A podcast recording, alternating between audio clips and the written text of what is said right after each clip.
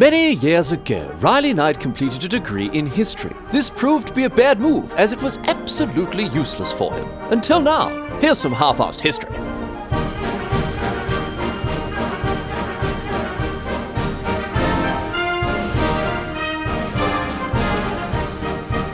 What's going on, mate? Great to have you along for some more half-assed history. This week on the agenda, going to be having a chat about the Suez Canal. Uh, this is, of course, the canal that connects the Red Sea and the, Med- and the Mediterranean Sea through Egypt, from Port Said uh, in the north all the way down to Suez in the south, along, of course, the Isthmus of Suez. Um, it's just shy of 200 kilometers long. It's got no locks in it, so like, for instance, you know, the Panama Canal, and it runs through some existing bodies of water like the Bitter Lakes. And of course, you will have heard of it recently because it's been all over the headlines after being blocked by a massive cargo ship the other week. Um, but there is quite a bit of history behind the canal itself, going back a lot longer than you might realise. I was I was surprised to learn just how far back the history of the of the canal goes. It was built obviously in the 19th century. You know that that might be something you already know, but ideas around connecting the, the Mediterranean and the Red Sea and, and, and actually even managing to make that happen go back a lot further than that. So, anyway, the canal as we know it today was opened, as I say, in the 19th century, 1869, completely revolutionized world trade and travel. Uh, the construction of the canal had enormously far reaching impact on global affairs and not just throughout the Mediterranean. But actually much, much farther afield. It sped up international shipping enormously, it changed the accessibility of regional markets, and, and perhaps most significantly, it upset the balance of economic power enjoyed by some of the world's most powerful nations. And it goes even further than this as well. It's not just the world of economics and trade, but also the political realm uh, as well, especially more recently. The Suez Canal has been the centre point of, of several political and indeed military conflicts over the years and, and a fair few crises as well. And this is all just from, you know, one ditch that was dug in the desert. And today it's still finding its way into the headlines, which is pretty amazing. So, as I say, a long and storied history behind the Suez Canal, if you'll believe it. A lot to chat about today. So, let's get to it. We're going all the way back going all the way back here to uh, well, as I say, not to 1869, not even uh, not even not even 18, 1859 when the uh, construction actually began. We're going a little bit further back than even that, I reckon. We're going back all the way to the 19th century BCE, almost 4,000 years ago. How about that then? It's not quite the Suez Canal, I have to be honest, but uh, we can actually trace uh, canals being dug in this area to connect the Mediterranean and the Red Sea effectively, uh, all the way back to the Egyptian Middle Kingdom under the leadership of uh, either Pharaoh Senusret the, the, the second or Senusret the third. Now, the so called Canal of the Pharaohs, it wasn't specifically dug to connect the Mediterranean with the Red Sea.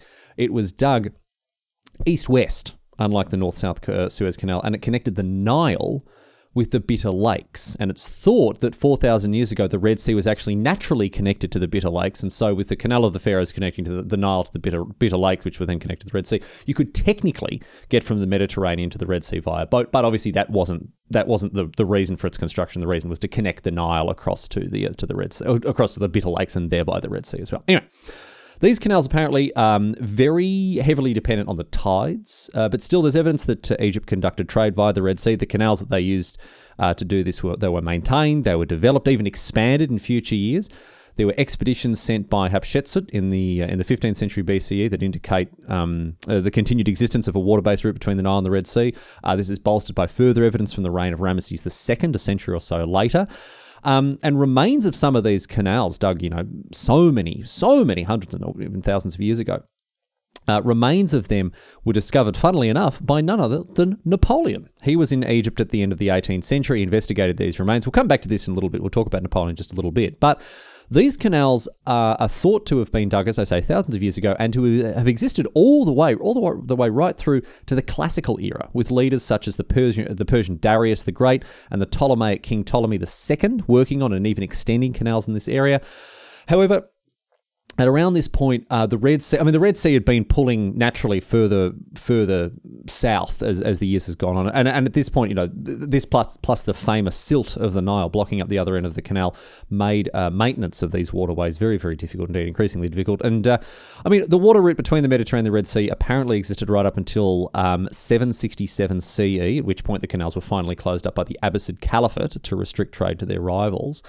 But as a precursor to the concept of, you know, what would later on uh, go on to become the Suez Canal, a much, much longer history, much longer history than you might have expected. They're going all the way back to the Middle Kingdom in Egypt. Anyway, from six, uh, oh sorry, from 767 onwards, um, the way is shut. If you want to get from the Mediterranean to the Red Sea, you've got to go the long way, mate. You've got to go the long bloody way. And as the centuries pass through, plenty of people who aren't actually happy with this situation. They don't want to go the long way. Um, for example, um, in 1488, right, there's a Portuguese fella. His name is Bartolomeu Dias, and he manages to actually sail the long way, right? He manages to sail around the southern tip of Africa. He opens up maritime trade routes with, Ind- uh, with India and the Spice Islands that uh, go all the way around the, the Cape of Good Hope, the south of Africa, and then across, uh, you know, all the way around to, uh, to the western Mediterranean, to, to Portugal. Now, you'd think, fantastic, this is great, you know, a, a, a sea route all the way to India, fantastic, but there are some people who aren't so hot on this because up until this point, these routes had been overland, right? Which was, of course, slower and more expensive. But a lot of these routes had converged on the economic superpower that was Venice. And so when the Portuguese took the spice trade to the ocean, Venice lost out enormously. And this is not a joke, this is where it comes back to our story about the Suez Canal. The Venetians began to investigate if it would be possible to re-dig a canal from the Nile to the Red Sea. So these spy ships would sail there instead of going all the long way around and ending up in Portugal. Maybe they could do a little bit of a shortcut again through the Red Sea and then through the Mediterranean, and maybe put and maybe you know do something to stem the tide of, of, Venetian obsolescence. Now, the Venetians went so far as to uh, begin negotiations with the Mamluks. These were the people, the blokes that were in charge of Egypt at the time. But these negotiations were cut short in 1517 when the Ottomans conquered Egypt um, under Sultan Selim I, and that was the end of that. Uh, Venice, they were they were cut out and they weren't to be involved anymore. But the Ottomans themselves, who would then rule Egypt in in name at least for the next 500 years or so, they began to investigate the idea of a canal, just as Venice had wanted, uh, as they wished to connect Constantinople to the Indian Ocean and again get a slice of that pie that uh, you know all the riches that were coming in from the subcontinent and from the Spice Islands. But this idea, it was eventually abandoned as uh, after a bunch of research, it was decided that it would be too expensive and too impractical.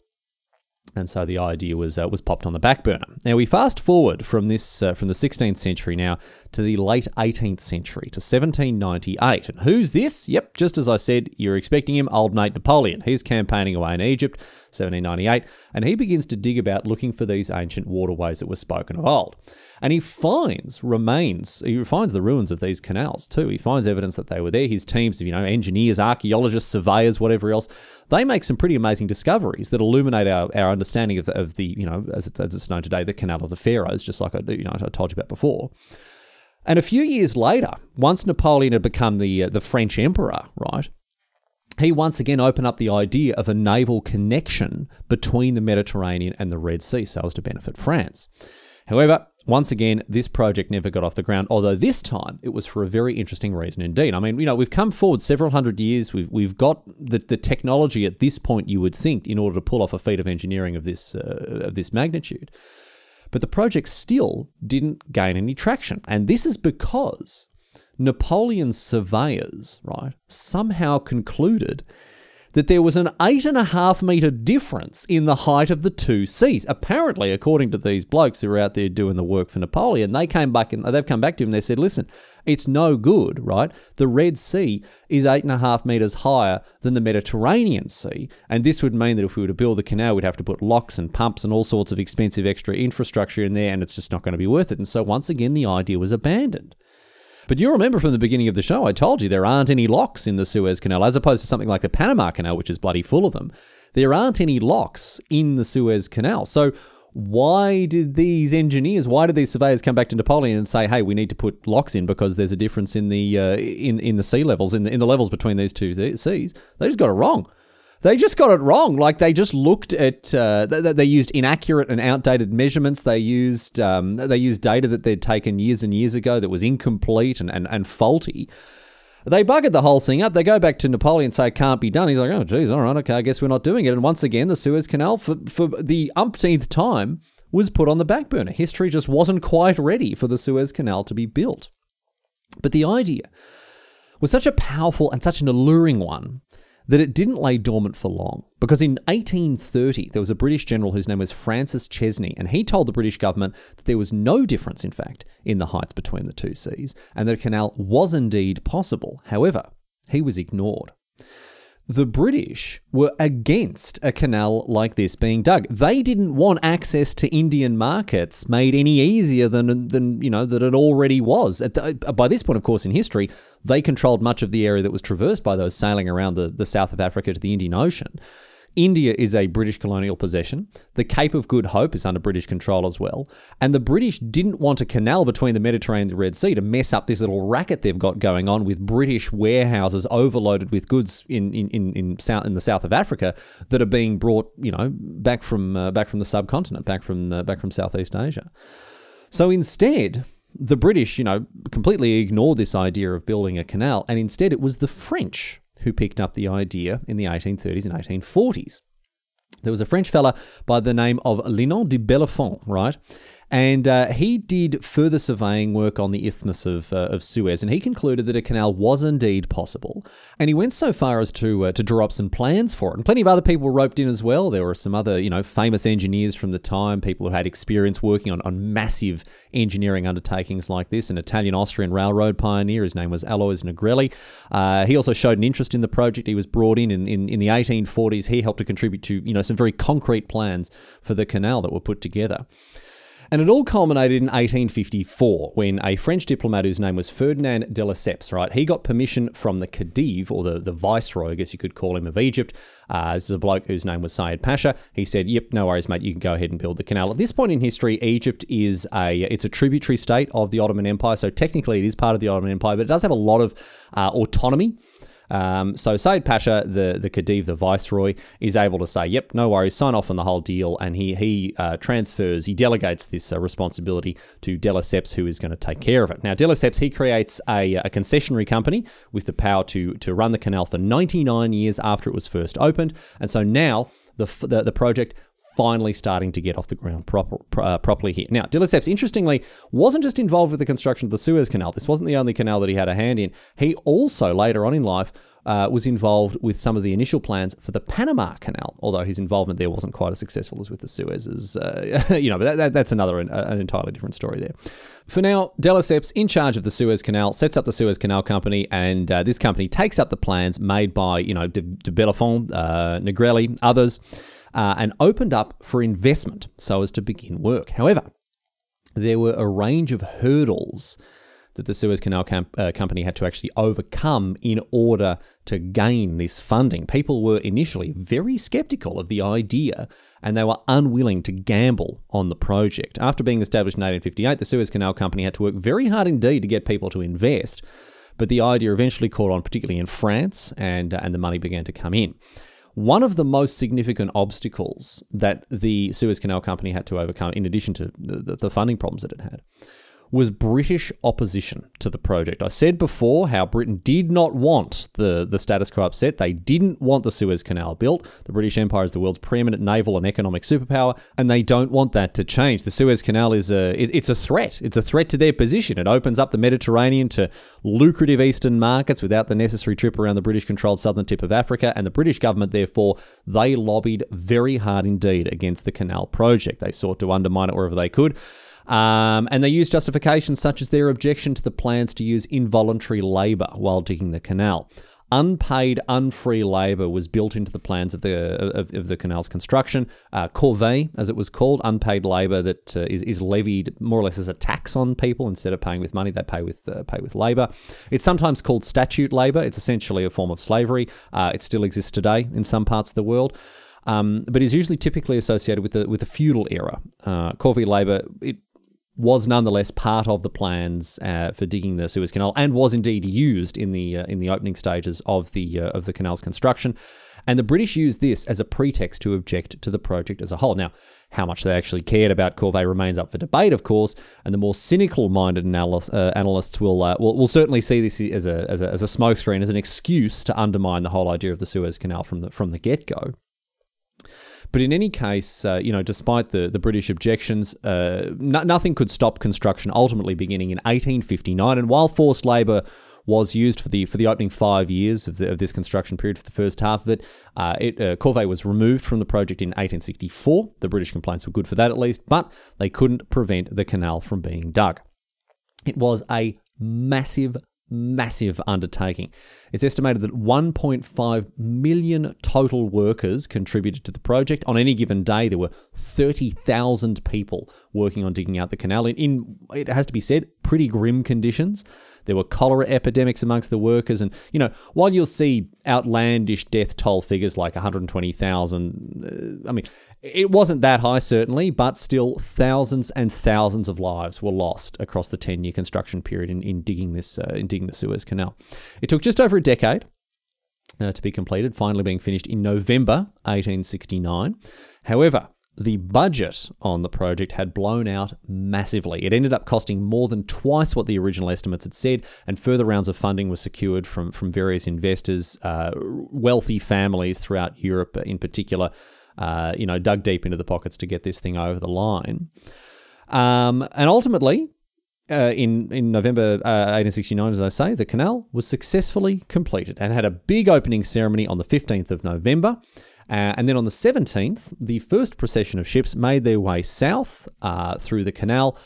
And I can tell you this it did not go very smoothly at all. Now, obviously, you know, they're not sailing down in gigantic 21st century mega container ships. However, that didn't stop one of the ships in the convoy. This is not a joke, this actually happened, right?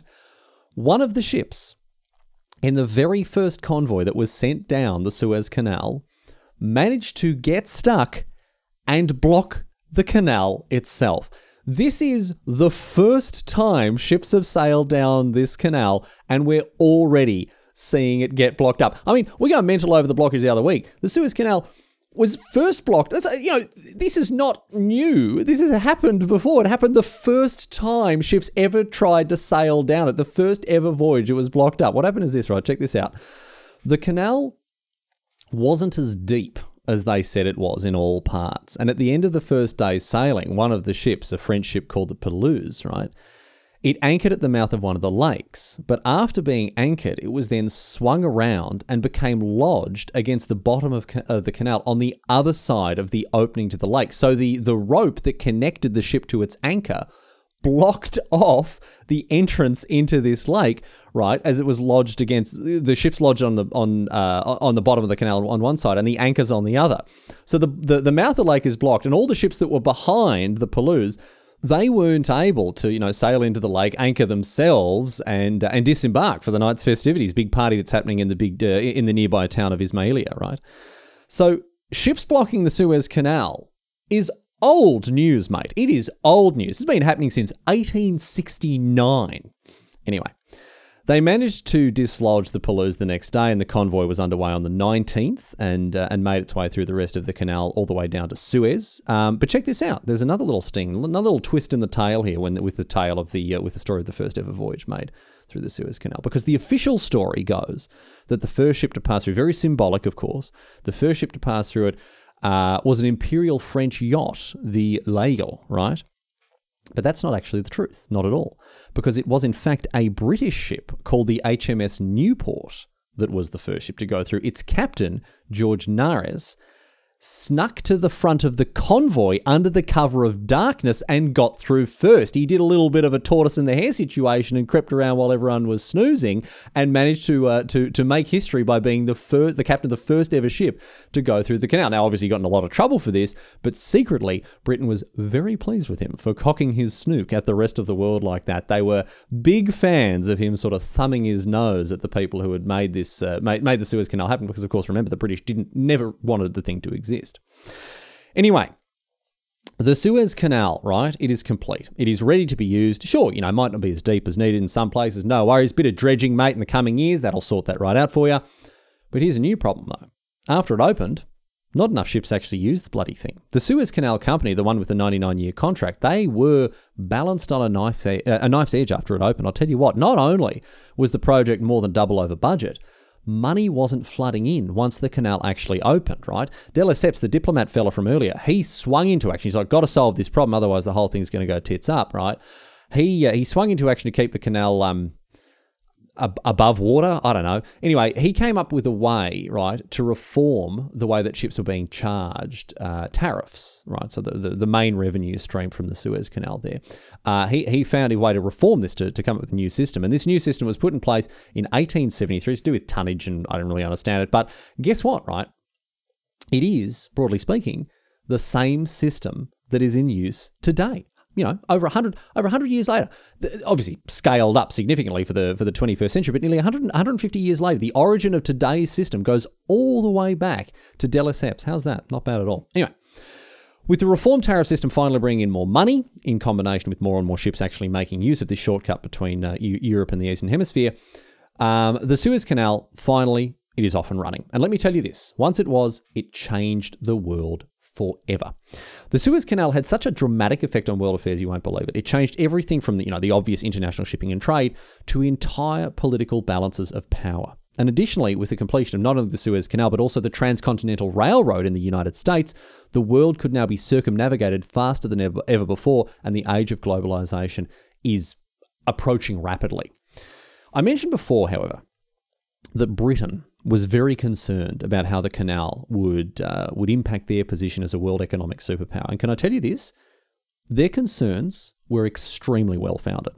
The Suez Canal contributed to a massive financial crisis in Britain as their trade routes around the Cape of Good Hope were buggered, obviously with the advent of this new shortcut. And this this crisis is known today as the Panic of, 19, of, of 1873. It affected nations all across Europe and North America, but that, and obviously it's not just due to the Suez Canal, but its origins in Britain were a direct consequence of the economic damage that Britain suffered from the opening of the canal, how, you know, how, how badly it affected their economy. Conversely, however, Mediterranean European nations, they're flourishing as a result of the canal. They're bloody loving it, particularly Austria Hungary, which had invested heavily in the canal and was now able to, to reap the rewards. Now, I don't know how well Venice did out of it, though. You know, might have come 400 years too late for them by the sound of it. But the long and the short of it is, this new canal, it revolutionized world shipping. It knocked huge amounts of time off of delivery times and, and, and thereby made cargoes cheaper everywhere. It makes sense. You know, you're cutting days and days off of ships' voyages. Less time en route means lower expenses, more overall journeys. And so commerce and trade, they are flourishing.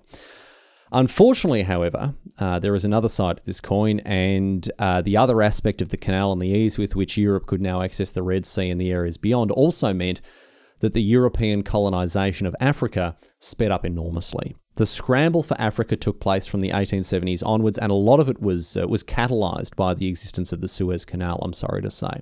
In fact, in 1882. Britain invaded Egypt in a move that had a fair bit to do with the canal. Check this out. I mentioned before that Egypt was at this point part of the Ottoman Empire, but again, an autonomous part with a with a Khedive, a, a, a, viceroy, technically still part of the empire, but but broadly speaking, in charge of their own affairs. Well, Said Pasha's successor, right, Ismail uh, Pasha, he ran up a uh, he ran up a couple of debts, right, a couple of debts here and there, and he was forced to sell his 44% stake in the Suez Canal in 1875 in order to in order to cover these debts. Now, you'll never guess who bought this 44% stake. It was in fact the British government, the former stalwart opponents of the canal's very existence in the first place. Now, the French still controlled a majority stake in the canal, but now the British own a huge percentage of it. But, you know, I'm, I'm sure it'll be fine. Well, it wasn't. An uprising known as the Urabi uh, Revolt began in 1879, which threatened to, threatened to, to topple the, the Viceroy's administration. And with Britain now controlling a 44% share of one of the world's most important waterways, they weren't about to let these upstarts overthrow the Egyptian regime, now were they? No. So in 1882, Britain invaded Egypt to quell the Urabi uh, revolt in what is today known as the Anglo Egyptian War. Now, don't forget, Egypt is technically part of the Ottoman Empire, but once Britain is finished with the revolt, quashing it once and for all before the end of 1882, Egypt is really only very technically part of the Ottoman Empire in, in little else but name here. Because from 1882 onwards, Egypt is essentially a client state instead now of Great Britain. The maps might tell you something different, but the de facto situation was that Egypt was under British control, or if you want to be really generous, at least under their influence. This was a, a period in Egypt, Egyptian history known as the Veiled Protectorate. The, the, the British went from opposing and undermining the construction of the canal to owning a huge stake of it and controlling the nation in which it is located. So, talk about making bloody lemonade there, mate.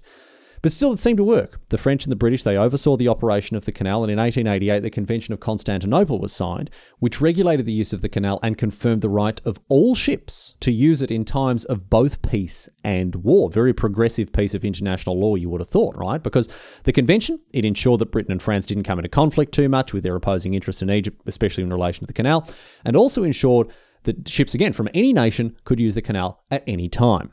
Now, as nice as that sounds, of course, it didn't last. When the First World War came about, the Ottoman Empire joined the war on the opposing side of the British, and so the British they abandoned all pretense and they declared Egypt a protectorate, an actual proper protectorate of, uh, of the British Empire, and they blocked the Suez Canal to enemy ships, removing their access to a hugely important naval passage, the Convention of Constantinople be damned. Shortly after the war, Egypt gained independence from Britain properly, although British troops remained behind to safeguard the Suez Canal specifically. So maybe I shouldn't say properly here that because Britain did maintain a military presence in uh, in Egypt, principally to oversee the uh, the, the, Suez Canal. Uh, in the 1936 Anglo-Egyptian Treaty, it was uh, it laid out the uh, the terms here. The British they retained their control over the canal even after the Egyptian protectorate was abolished. Um, and the British, uh, the British, they defended the canal from uh, from Italian and German attacks during the Second World War, again preventing their enemies from using this critically important uh, strategic waterway here. However, if you think that we're getting close to the end of the, the, of the political drama surrounding the canal here, you couldn't be more wrong because we've barely gotten started, mate. After the Second World War, we now move into the period of the Cold War. And in the opening stages of the Cold War, the Suez Canal was destined to play a hugely important part. In 1952, a bloke whose name was Gamal Abdel Nasser, he overthrew the Egyptian monarchy and he established himself as president. Now, Nasser was not a fan of the fact that Western European powers still controlled one of his country's most important pieces of infrastructure. I mean, even then in the 1950s, the British and French controlled the canal and they benefited from its position as a critical part of international maritime trade. Nasser decided to do something about this. In 1956, he nationalized the canal. He put it under the authority, uh, he put it under the control, I should say, of the Suez Canal Authority. This was a, an Egyptian government run organization that oversaw it. And he went further than this. He also cut Israel off from the Red Sea as well by closing the Egyptian controlled Straits of Tiran to Israeli ships. Now, this whole situation did not please Britain, France, or indeed Israel. But Nasser didn't care. He was determined to use the revenue from the canal, this newly nationalised canal. He was going to use this revenue to build the Aswan High Dam, which was uh, a piece of infrastructure that would allow the uh, Egyptians to have greater control over the yearly flooding of the Nile and all of the agricultural benefits that come with it. Nasser's nationalisation of the canal and the closure of the Straits of Tiran triggered what's known today as the Suez Crisis. Israel invaded the Sinai Peninsula, the east bit of the, the bit to the east of the canal, uh, and shortly after this, um, uh, France and Britain they came out. They they they made this uh, this joint you know ultimatum. They said to Israel, "Oh mate, you you better bloody withdraw. Here's a ceasefire. You need to do this right because we're not happy with you invading Egypt." And Israel ignored them, and then so France and Britain landed troops in Egypt and seized the canal. They did this in the name of peacekeeping to you know ensure regional stability. Uh, but what they actually did was seize control of the canal. And the Egyptians, they were defeated militarily speaking. Israel had distracted their forces in Sinai, and the British and French had swept in with this pretext to invade, and you know this pretext to invade to try to salvage regional stability. What they've actually done is once again taken control of the Suez Canal. And here's the thing: here's the thing about the whole Suez crisis. It was a stitch up. The whole affair was planned between Israel and Britain and France from the beginning. Israel would invade. This was the plan. They'd invade. They'd ignore the, you know, these so, these seemingly good faith demands for a ceasefire, and then Britain and France say, "Oh well, look at that. You know, we have to do something to stop the fighting there." And then they would invade Egypt as well, topple the Nasser regime, get back the canal. Brilliant job done. And with Egypt defeated, you know, effectively at the hands of the Israelis, the French, and the British, it all went to plan until it didn't anymore. Because after realizing what was going on, after realizing that Britain and France wanted the canal back, Nasser and the Egyptians, they blocked it. They scuttled a bunch, a bunch of ships at both ends and they made it completely useless. And further, once it came out that the whole thing had been a conspiracy between Israel, France, and Britain, the political repercussions began. the Canadian Secretary of State for External Affairs, a, a bloke whose name was Lester B. Pearson, he proposed that the UN send in a peacekeeping force to ensure that the canal was open for everyone and also to oversee the Israeli withdrawal from the Sinai Peninsula. Now, this plan was backed by the US as well, who put a huge amount of pressure on Britain and France to withdraw from Egypt altogether. US President Dwight D. Eisenhower threatened to deep six the British pound by selling off US uh, pound sterling bond if the if the uh, if, if the British wouldn't do wouldn't you know follow through with this plan that was being put together. And as a result, the plan worked. Britain and France, they were politically humiliated and forced to withdraw, and Pearson won the Nobel Peace Prize for his efforts here. Many historians see the Suez Crisis as the effective end of Britain as a world superpower. Here they are, coerced into an embarrassing political defeat at the hands of a much weaker nation in Egypt. Britain can no longer project its power worldwide as it used to. All of a sudden, even if they lost militarily, Egypt has achieved their political gains. They've come out way, way on top from this whole thing, and and and, and France and Britain are, are retreating with their tail between their legs due to international pressure that had been put on them even after a military victory. It turns out that the sun did, after all, set on the British Empire, and the Suez Crisis demarcates quite clearly the end of the age of British dominance in world affairs, even if, you know, today a sizable proportion, proportion of British people still think to seem that Britannia rules the waves, it does not. As for the Suez Canal, after this Egyptian political victory here, it was cleared of the, scuttle, the scuttled wreckage in 1957 and it was reopened conditionally. Um, however, because the Egyptians still not too keen on the Israelis at this point, and uh, Israeli ships are banned from using the Suez Canal. And regional tensions, as time went on, uh, mounted once again. Of course, you've got to remember that this was all happening with the backdrop of the Cold War, in addition to the, the ongoing Arab Israeli conflict that took place throughout this period as well. And a decade later, in 1967, uh, Nasser booted U- UN peacekeeping forces out of, uh, out of Sinai and out of the Canal area. And in 1967, we also saw the Six Day War. You've, you've heard about this, of course, episode 113. Go and get across it there. But at the end of the Six Day War, Israel controlled Sinai. They controlled the Sinai Peninsula right up to the east bank of the Suez Canal.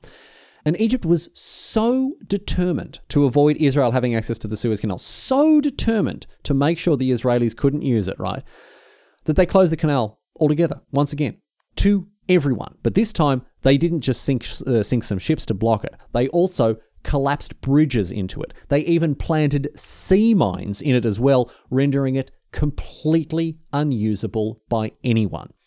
And it remained closed like this, closed to all traffic, obviously worldwide, for the next eight years. But check this out. When the Egyptians did this, when they actually closed the canal off, there were still ships in the canal.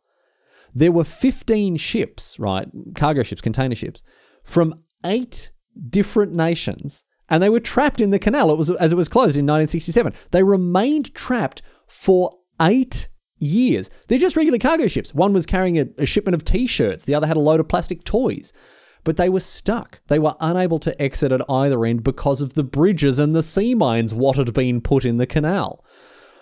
14 of these ships they anchored in the Great Bitter Lake and they became known as the Yellow Fleet due to the sand that blew onto them as the years progressed. Now the crew of these ships, the, you know the various crews, they they met up regularly. They hung out, they organized events, they would go yachting on the lake or they'd organize soccer games on the biggest of all the ships.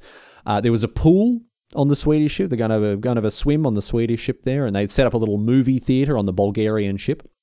These crews, they hung out, you know, chilled in what was effectively a military no man's land as, you know, Egypt and Israel bristled at each other on either side of the canal until 1969 when crews then finally began to be able to be rotated off with a minimal number left behind to maintain the crew uh, maintain the ships themselves. It was sort of a skeleton crew to make sure the ship stayed afloat at least. And in 1972, uh, all the crew were able to leave, and a specialised company maintained the ships until 1975, when finally the canal uh, was uh, was reopened. But even so, only two ships out of the Yellow Fleet were actually able to make it back to port under their own steam. The poor bloody Yellow Fleet, mate, stuck in a lake in a no man's land for eight years. Can you believe it? But why, you may ask, did the canal actually reopen in 1975, given the ongoing tension between Egypt and, uh, and Israel, and, and, and, more broadly speaking, the Arab world and, and Israel? Well, In the wake of the 1973 Yom Kippur War, um, during which uh, there were crossings of the Suez Canal and conflict along the Suez Canal, there's still wreckage left over. Uh, there's still debris that was left over from the from the Yom Kippur War that's visible on the side of the Suez Canal even today, which is incredible, right? Anyway, in the wake of this conflict, Arab-Israeli relations slowly, slowly began to normalize, and this culminated, of course, in the 1978 Camp David Accords and the 1979 e- Egypt-Israel peace treaty. But as part of this, this slow normalization process, at the end of the Yom Kippur War, an international agreement was made to reopen the Suez Canal. The United States led the effort to sweep the canal for mines and remove uh, the wreckage and the debris that had been put in it, right? And so between 1974 and 1975, the canal was slowly but surely cleared of mines and wreckage. The Suez Canal was officially reopened after this on the 5th of June 1975, eight years to the day after it was closed. And there was a big, big ceremony for it, complete with the Egyptian President Anwar el Sadat. He was dressed in a white admiral uniform, strutting up and down the deck of an Egyptian destroyer. A flock of doves was released to mark the occasion. Great big pomp and circumstance there. And ever since, the canal has remained open. In 2014 2015, the Egyptian government uh, further expanded the canal. They dug a second channel along some of its length, which almost doubled the daily capacity of the, uh, of the canal from 49 to 97 ships per day. And as I say, the canal has remained open ever since until, well, until the other bloody week, mate, when a massive container ship, the Ever Given, followed in the proud traditions of the Péluse all the way back from 1869 and got stuck on one of the banks, blocking the entire canal, despite the best efforts of that one digger they sent out to free it. Now, of course, as you no doubt know, the ship was freed within a week, but what a week it was, my goodness. Just another glorious chapter in the storied history of the Suez Canal, which, across the hundreds, if not thousands of years of its history, has seen everything from economic upheaval to political crises to stranded sailors in the 70s swimming in a Swedish ship's pool.